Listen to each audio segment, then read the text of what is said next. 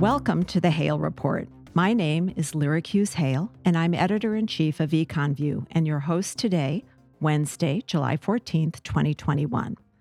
EconVue, based in Chicago, is a home for independent voices and expert analysis of critical global economic issues.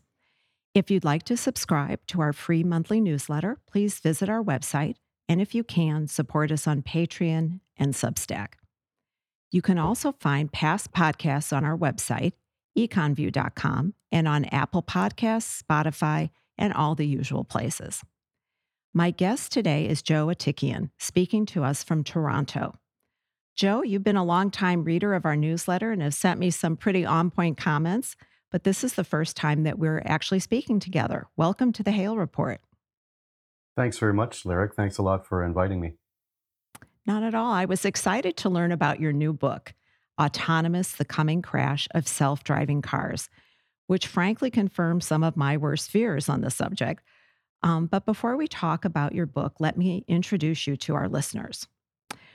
Joe Atikian is a Toronto author writing on economics and technology. His professional background uh, is focused on the electrical utilities and automotive industries in engineering, design and development, and management. Joe has written about global and regional transitions that have technological, economic, and political implications leading up to his book, which we are discussing today. Joe, as a loyal listener to my podcast, I imagine you know that I always begin with the same question How did you first become interested in the subjects that defined your career? How did you become a car guy? Okay, I have to say, I love the question. Um, you won't believe the beginnings of my uh, experience with cars because I was, I'm going to say, two years old when I first got behind the wheel.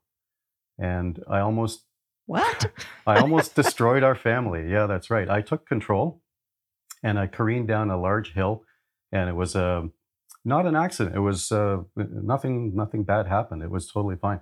But that was my first uh, foray into, and and it sort of stuck with me for the rest of my life.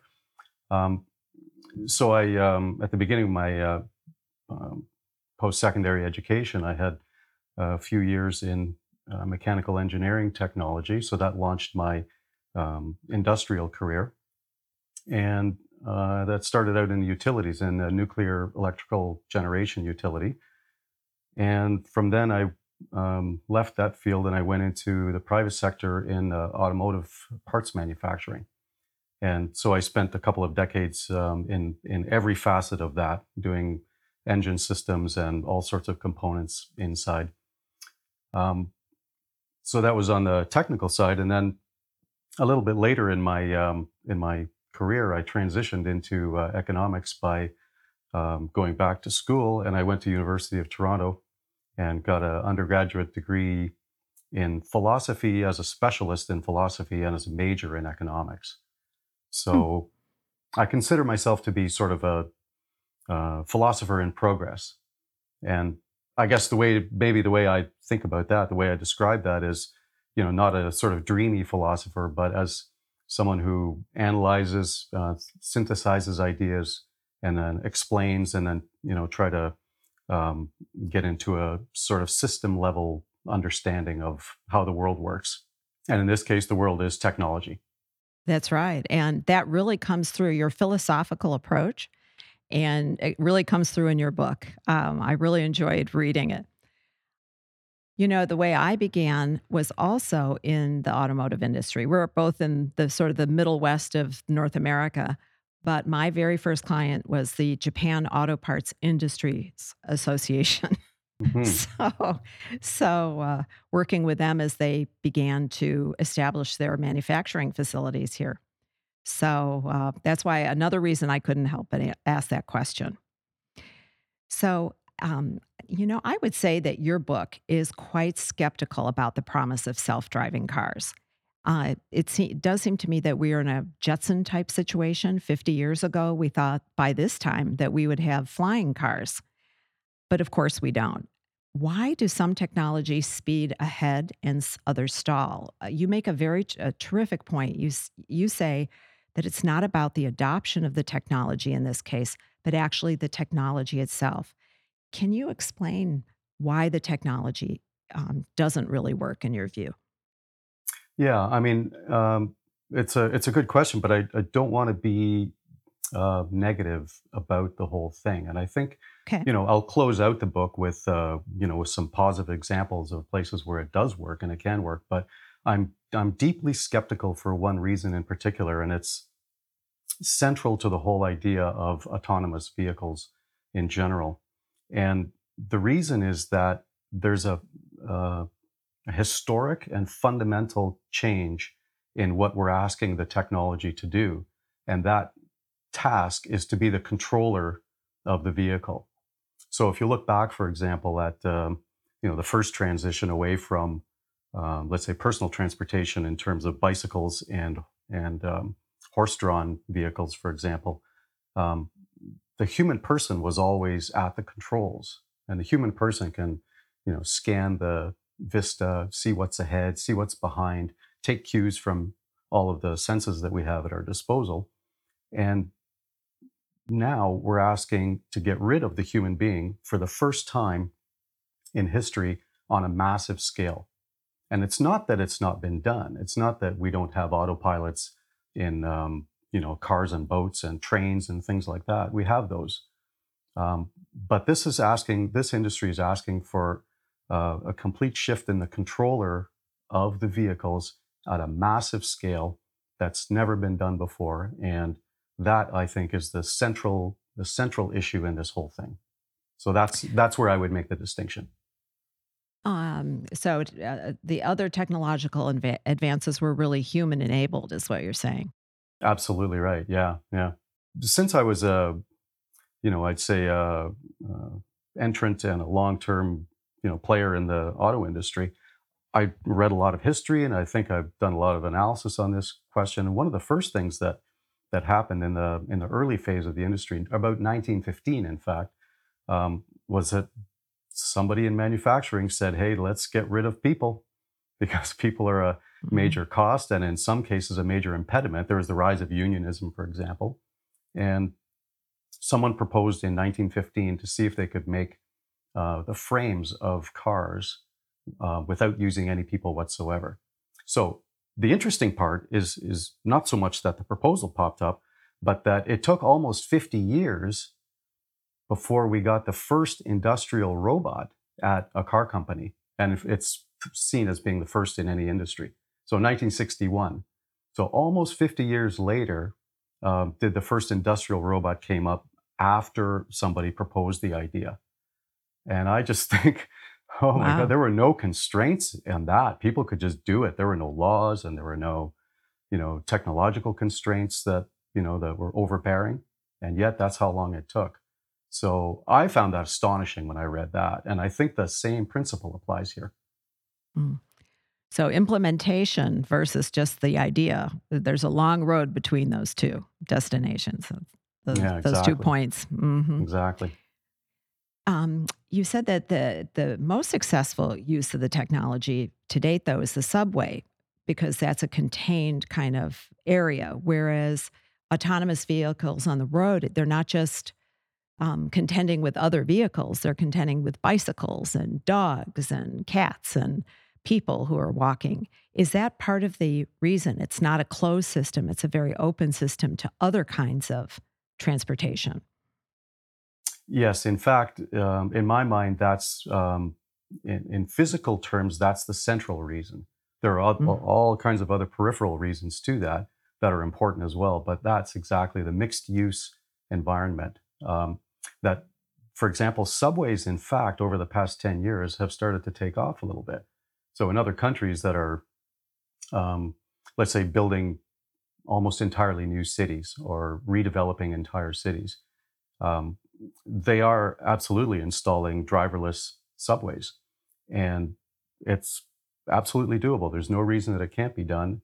Um, but again, for some strange reason, and there's a lot of maybe political um, reasons in New York City, for example, but New York City, I think, was one of the first places in the world to have an automated subway, and it never went anywhere. It was in operation for I a year or something along that line. But um, I think it's maybe a little bit bizarre that it has never taken off in you know what's purportedly the most technologically advanced country in the world. I, I don't you know, contest that notion. I think it is the most advanced country in the world, but it's still, there are many, many things that got in the way of that happening. Well, an example you give is high speed rail in the US and why we are the only technologically advanced nation that does not yet have high speed rail. Um, why is that?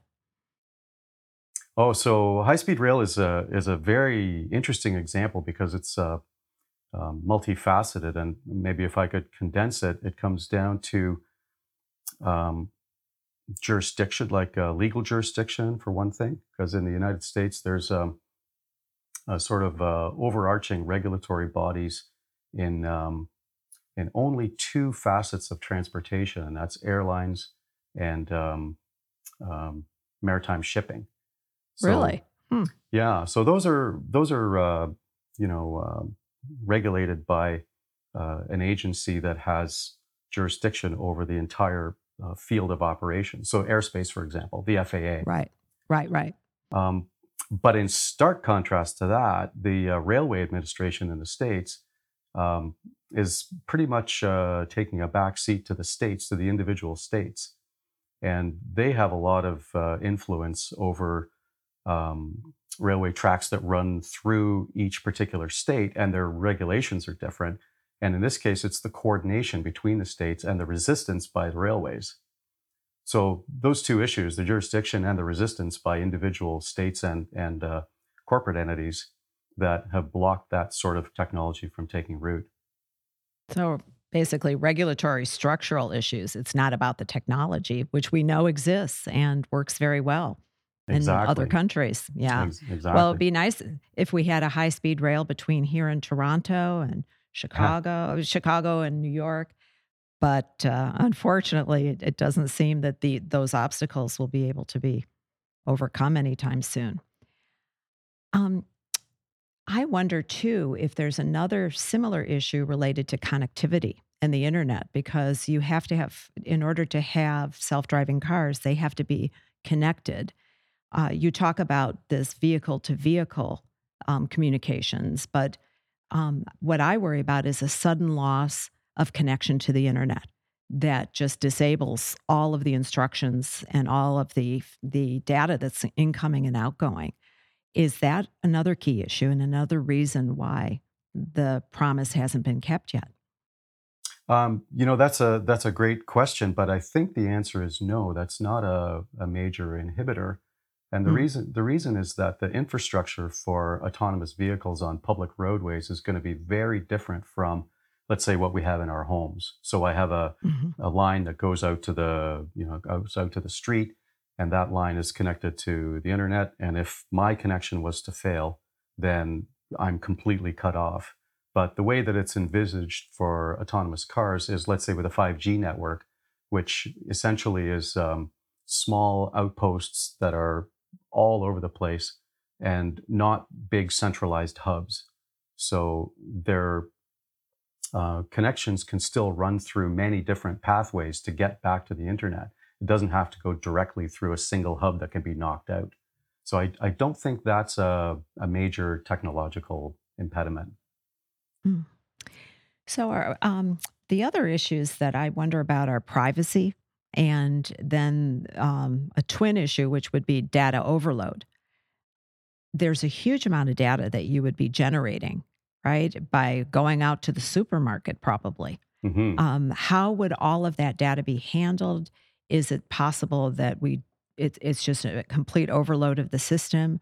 And then uh, looking at the privacy issues, you've seen what happened to Didi, the the the uh, car hailing service in China mm-hmm. has been shut down essentially because the government fears the amount of data that a private company has been collecting. So, Joe, how do you look at the um, the data portion of this puzzle? Yeah, so you're right. Um, in the in the book, I break it down into two sections, and you know, it's maybe phrased a little bit funny, but it's not funny at all. There are two chapters are called data overload right. and data data overlord. So it's, it's, it's exactly exactly the issues that you're talking about. Um, the overload issue is is a tremendous, tremendous challenge, and I don't really see it as something that cannot be done. It's technically, I think there's no reason that it cannot be done. It should certainly be able to fly. It's maybe a matter of scale, a matter of you know volume of production of maybe okay so chips are a big problem right now but that's probably trans transitory Temporary. problem. Yeah. yeah so it's not so much a matter of not being uh, technologically possible it's a matter in my mind of who's going to pay for two things and one thing is who's going to pay for the infrastructure is it going to be the car companies manufacturers the car users municipalities maybe will have to be bearing some of that cost. Um, and you know, let's say, for example, in Canada, we have uh, you know participation with the federal government. So the federal government might um, contribute to municipal budgets and that sort of thing. But who's going to pay for all that infrastructure? And it's a lot. Um, Mhm. The other thing is who's going to pay for the data transmission? Who's going to pay for the service? So you know, a lot of sort of overlapping issues there. Um, some people see um, this kind of thing as being a public utility, and it should be a shared cost. Um, in Canada, we have different models, maybe for public utilities and electricity than you do in the states, but um, you know we have some shared models where uh, government pays for infrastructure and then the user pays for the you know for the units. So those questions can vary country by country, and that may end up having a an impact on what kind of technology any country uses, which you know further has an impact on um, commonality and standardization between all the different kinds of car companies that might arise. So if you don't have a standardized arrangement, then you have fragmented markets, and fragmented markets come come with um, you know uh, cost increases because of small volume production and small volume of data transmission. Um, so there's all these these issues run into each other and they entangle each other. Mhm. So that's on the on the data overload side. Uh, I see that as as being uh, primary. It's, I think it's an economic issue. On the Mhm. overlord side, which is the you know comes into um, privacy, for example, well, it, it's a, kind of entangled as well because um, you know at least let's say here in Canada we have uh, strong uh, privacy regulators that are embedded in both the provincial and federal governments, and they uh, have already had influence in um, um, internet data issues. So uh, it runs immediately into regulation. And then we can see in China, I think there was a, a report just came out probably in the last month or so where they're starting to have those discussions about who's going to own data and who's going to have the rights to generating the data and who will have the rights to accessing the data, let's say in cases of um, hacking or in cases of uh, accident re- reconstruction, for example, or Mhm. blame laying, which is one of the big things that um, starts to show up in China in their regulations already, in, in preliminary versions of their regulations. One of the first things that they've done is is um, uh, constructed a method of laying blame uh, in the event of a car crash. Um, and so- what is that? What's that method? How is that? Uh, Oh, it's super interesting. It's- the Mm. um, yeah, the um, the underlying principle. They, there is a. It's not just slapdash. It's an there's an underlying principle of um, whoever benefits from using the technology. Let's call it. Whoever benefits is the one who will share in the blame. So I see. yeah, so it could be let's say let's say there's a car sharing service like Uber or Didi or whoever, and they benefit from running their system. Then if a car crashes, they're sharing the blame. But here's the to me, there's the, the tragedy is already in the making. Let's say mm-hmm. you're a you're a ride hailing user and you call the company and then you put in the instructions, please go here, and the car crashes and hurts somebody. Apparently, under their system, you've benefited from this technology, Wow. so you'll share in the blame. Wow. I don't know the apportionment of the blame. I mean, it's it's really everything. Everything is vague right now. So, I, I see a, a new insurance product Right? on the horizon for Right? this situation, right? Yeah, There yeah. has to be a way of sharing, you know, Yeah. those costs. Um, Joe, if you had to guess, where do you think um, this technology could possibly roll out? Would be, it be in a small, controlled type of environment like a Singapore, where you don't have some of the issues that you've described here in the United States? Or is that a faulty assumption that that could be, it, it possibly could work in that environment? No, in my mind, uh, Singapore would be the perfect, um, jurisdictionally speaking, Singapore would probably Mhm. be the fir- perfect place. But not just perfect for that reason, but also, as you said, it's a it's a city state, so it's uh, self-contained. There's not a lot of variation in geography, for example. They could be constrained to the, you know, let's say the urban core or the, you know, the the bulk of the city. There could have uh, delineated regions where the technology is allowed to be used. Very easy to go ahead and implement that sort of law. You know, with a fairly strong, strong, willful government, they can do that sort of thing quite easily.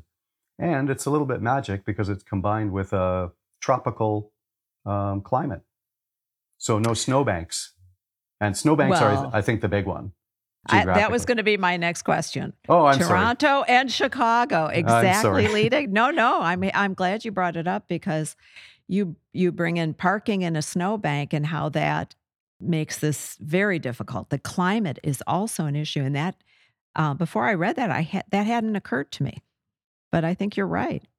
How does that affect this technology? Then you get stuck, and the car doesn't know what to do, and it overloads or what's the sequence of events and also you know these blizzards that we have they can blanket both of our cities and the entire northeast at the same time yeah, exactly you exactly. know Mhm. Exactly.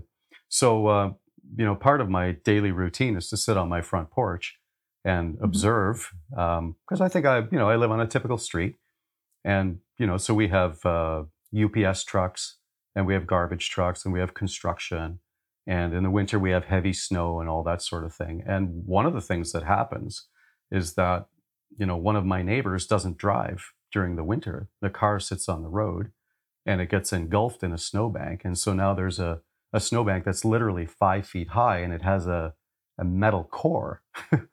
so so it's it's kind of a permanent feature until the spring. And Mhm. uh, the implications are far and wide um, for autonomous cars because one of the things that they do um, is they drive around and they map the streets as they go. So they pick up things like the curbs and the stop signs and signposts, and they pick up uh, driveways and, and they'll map it inch by inch. And it's getting very, very precise. It's highly impressive. So I'm not down on the technology, it's really wonderful. But um, then the, the giant variable that geography throws at you is the snowbanks come along in the wintertime. And they're extreme in Toronto. I mean, we don't do a good job of clearing snow. And I think it's probably the same in Boston and DC and, you know, maybe Anchorage or wherever. that's Um, right Yeah. So they don't do a great job of clearing the snow. So um, what happens to that high precision map that had the curb laid out all the way down every street for this autonomous car to follow? So once the snowbanks come in, and I mean, they take out five or six or 10 feet of the width of the road. right So now where's the car supposed to go? It obviously can't drive down where the, the curb is mapped out. So now it has this this new constraint and the shape changes maybe every day. So if a snowplow comes by tomorrow night, it changes the shape of the roadway. And my neighbor's car is still there buried in the in the bank and then it freezes and melts and freezes and melts and it becomes an iceberg. And it's as far as I'm concerned, it's a catastrophe on the road and it's a regular event. This is nothing right unusual. Right. So, what will the car system do with all that? I have to say, frankly, I really don't know. And I think nobody's talking about it because, in all the research I've done and over the years, I've not seen anything that says how to deal with um, specifically that snowbanks. It's, that it's, issue It's the major thing. Yeah. Well, I always thought that the the the greatest benefit of a self-driving car would be that you could drive to where you wanted and then the car could go park itself and saving you time and then you could come back then you'd let the car know and it would pull right up to the restaurant or wherever you were. Um, how does parking figure into this as well? Well, uh, I absolutely love that idea. If I go Mhm. somewhere and, you know, it's always a pain to park the car and then walk, you know, through the muddled up parking lot and all that. So driving the car there, sending it away, I just love the idea. But where's it going to go? Uh, in my mind, it's not just my car. It's hundreds of cars and maybe thousands of cars. And in Toronto, for example, when you commute every day of the week, um, oh, I have to admit, I don't remember the number. Half a million or two million trips, commuting trips into the city every day. So we're Wow. talking about hundreds of thousands, yeah, massive volumes of cars. So where are they going to go when they go away? And all we can see now is that they go away um, in order to, you know, not have all this parking that people are talking about getting rid of. So when the car goes away, well, some people will just maybe send it around to drive around the neighborhood. So, Mhm. so Pick the- up passengers, make money. oh yeah, maybe, maybe, maybe true. Yeah, and Yeah. that's yeah, that's right, that's right. So let's say that's the good case. That's the happy case, right? The same car goes and picks up somebody else and drops them off and does all that duty. So at the end of the day, when nobody else is around, let's say at ten o'clock or midnight or whatever, the car has to be somewhere. It has to physically be somewhere. And where will that be? Well, maybe some people say it's out in the suburbs. They're going to have cheap parking lots in the suburbs. Well, as far as I'm concerned, that sounds like a commute for the car. So you have the wear and tear on the car, you have the energy consumption, you have the data consumption. So all of those things have not gone away. And in fact, they're probably added because, um, strangely enough, the computer systems in these cars that generate all that data and use all that data for mapping and all that, um, the data, the energy consumption is enormous. And I have seen it. Yeah, exactly. I've seen uh, estimates of a 30% reduction in the driving span of a battery electric vehicle, for example. 30%. I mean, it's wow. it's utterly enormous, and that's just for the computation. So I don't know what else happens in the in the system. Well, that's the onboard computation, but then there's also, let's say, if the 5G system is the one that's is most dominantly widespread, that's a computer system that has has these little outposts, let's say every hundred yards or every mile or whatever it is, and all of those have data consumption and energy consumption. So layered on top of the parking issue is the energy issue, and Mhm. um, so again, I really struggle to convince myself that this is going to be a, a solution for all the things that people are talking about. it hardly sounds carbon neutral. Well, that's a point. and but the you know um, going to electric cars does that mean how does this technology interface with electric versus gasoline cars? It does it mean that we have to go to all electric before we could have autonomous ve- vehicles? But given the constraints you're you're saying on the battery life and so forth that could be you know maybe it's better to have gasoline powered cars become autonomous vehicles. Maybe they would be more resilient hmm in terms of energy. What do you think? Well, your automotive background is popping up because I think it's a good idea. Um, it, it's not the popular idea, but um, no, I have to say that I don't think that being autonomous um, really is reliant on what the vehicle technology is. You could do it with gas cars. You could do it with with Mhm. um, electric cars. You know, they have autopilots on on um, you know turbine aircraft. exactly. Yeah, you could have it. It could, it could apply anywhere. Yeah.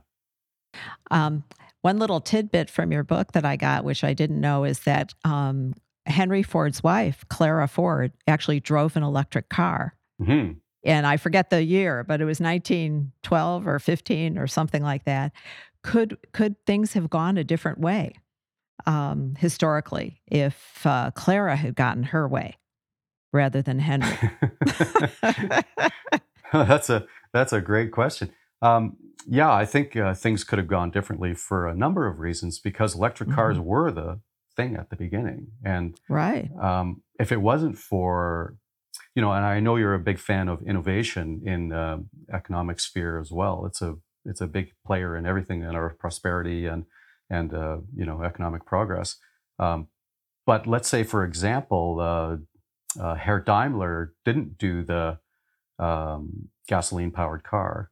And if Henry Ford and, and Sloan and uh, GM hadn't done mm-hmm. all the innovations they had, they had done, which overpowered by far the electric cars of the day, if they hadn't done those things, then there's no reason. Absolutely, electric cars could still be around and they could have been around the entire period.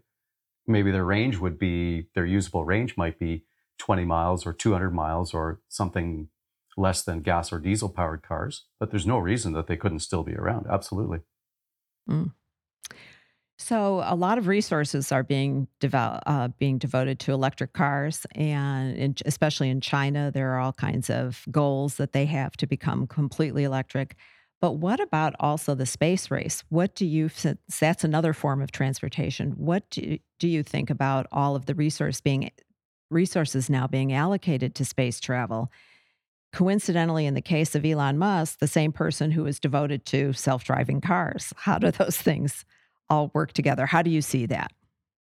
Is this a good use well, of our you know should should we be doing something else? High speed rail?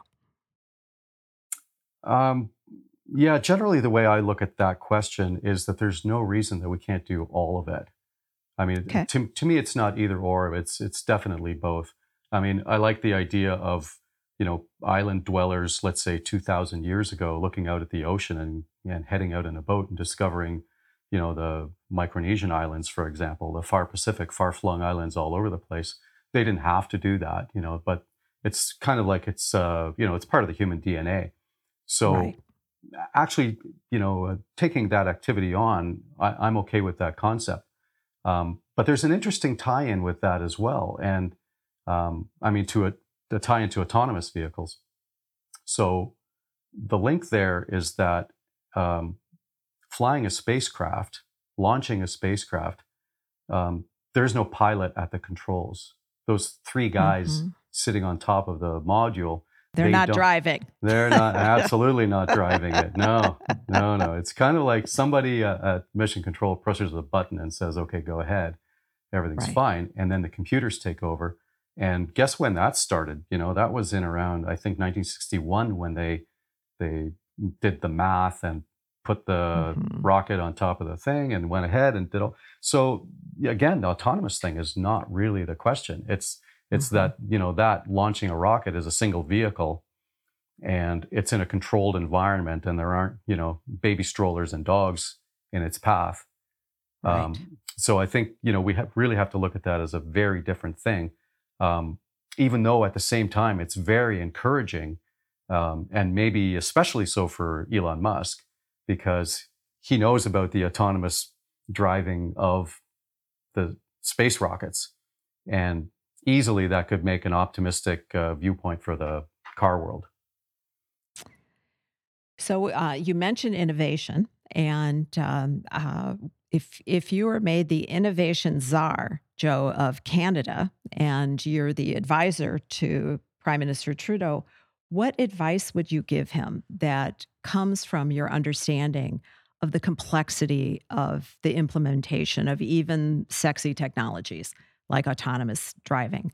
How what's going on in Canada now? Maybe you can update us a little bit since we can't come and visit.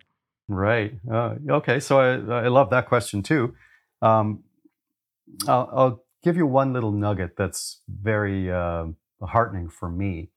And when people talk about artificial intelligence, which is at the heart of um, controlling these vehicles, taking over the control from people, um, they talk about the Canadian mafia in artificial intelligence. And that relates to how deeply and widely we are involved in the creation of the technology. So mm-hmm. I, I, think if I'm if I'm correct in my memory, there was a professor of uh, maybe philosophy and information technology at University of Toronto, Geoffrey Hinton, and mm. he was the one in the 80s who came up with the architecture for uh, computerization of our artificial intelligence. Um, so it's the neural networks and the deep learning and the backpropagation, all those technologies, all those methods that are used. So in Canada, we have, in other words, an enormous foundation for um, answering your question already built into the country. We have a fantastic education system.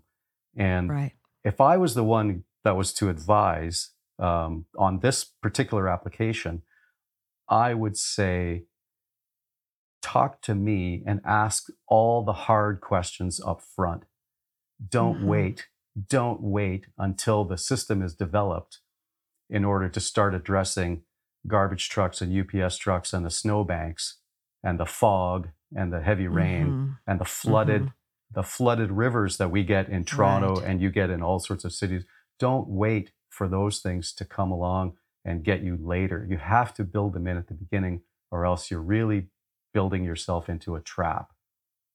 And I come from that from my experience in the automotive industry. And I, I did new product development all over the place. And it's not me. This is not me talking. This is the whole auto industry talking. Um, everything in the auto industry is done simultaneously. So the very first design, the very first sketch is integrated with um, quality assurance people. It's integrated Mhm. with uh, manufacturing and with um, uh, maintenance and all the downstream activities, transportation, recycling, all of that stuff is Mhm. discussed all together at the beginning. Because if it affects the design, get it out of the way first, and you minimize costs, minimize time, minimize quality problems all the way down the road. So there's no reason this should be any different.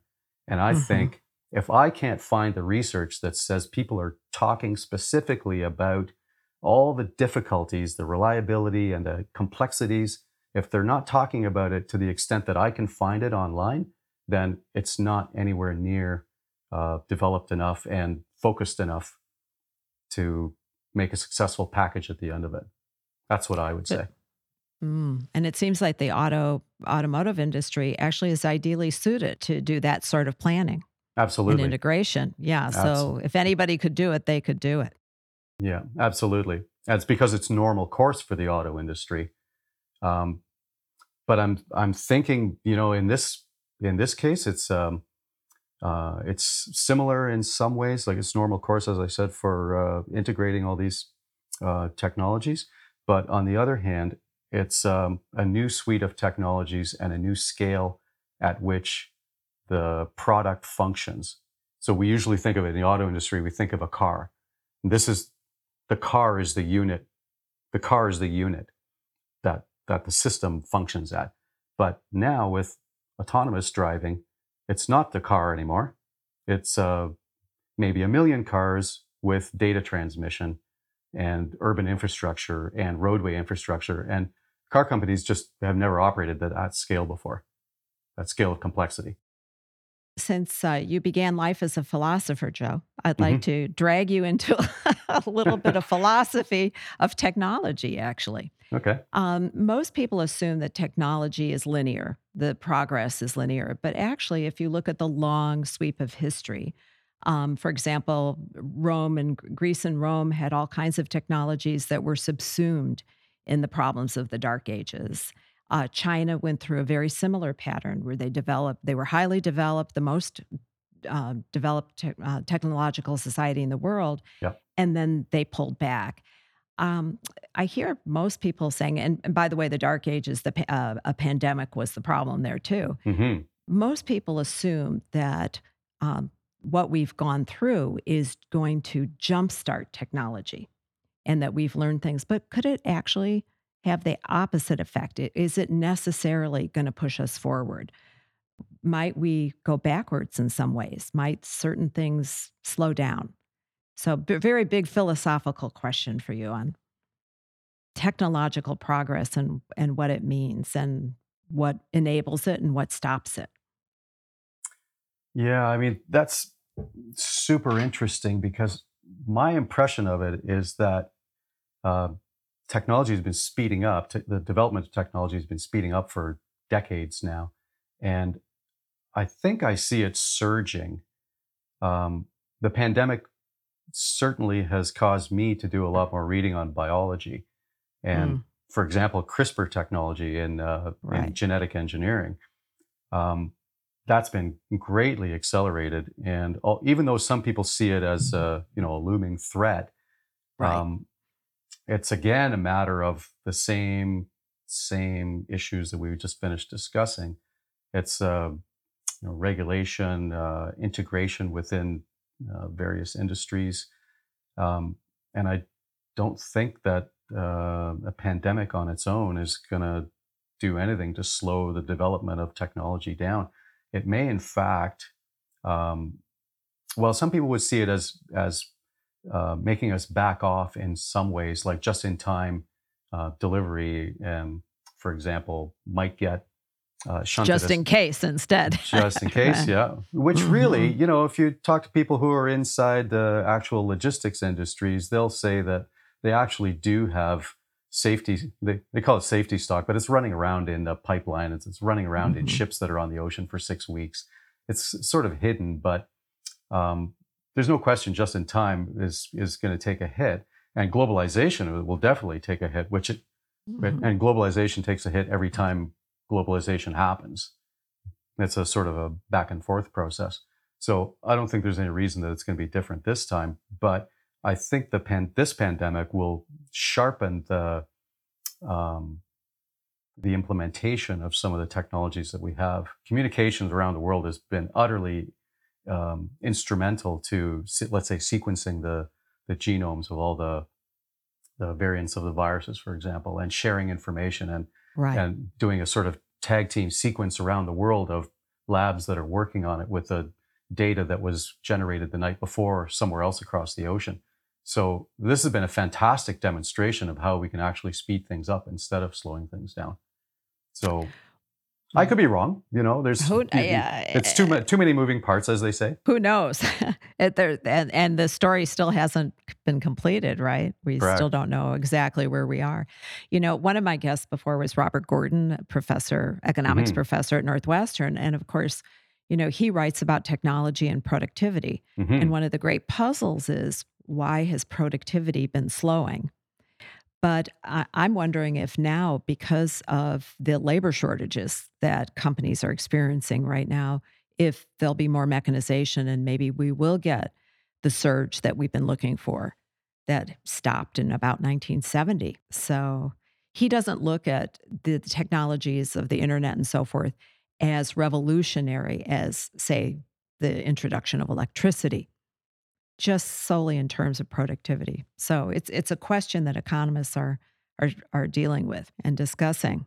Yeah, there's one example that sort of stands out in my mind. Um, I'm working on another book on a you know sort of related lines, but um, one example is when um, um I guess during the Second World War, uh, America opened up the labor market to Mexican farm workers, and they stayed for I don't know 20 years or 18 years or something like that, maybe until the early 60s, and then there was a law introduced that um, sort of restricted the amount of uh, foreign labor.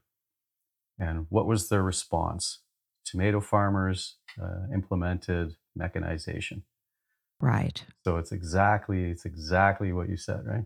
Yeah. when there's a labor so, shortage, this is what happens.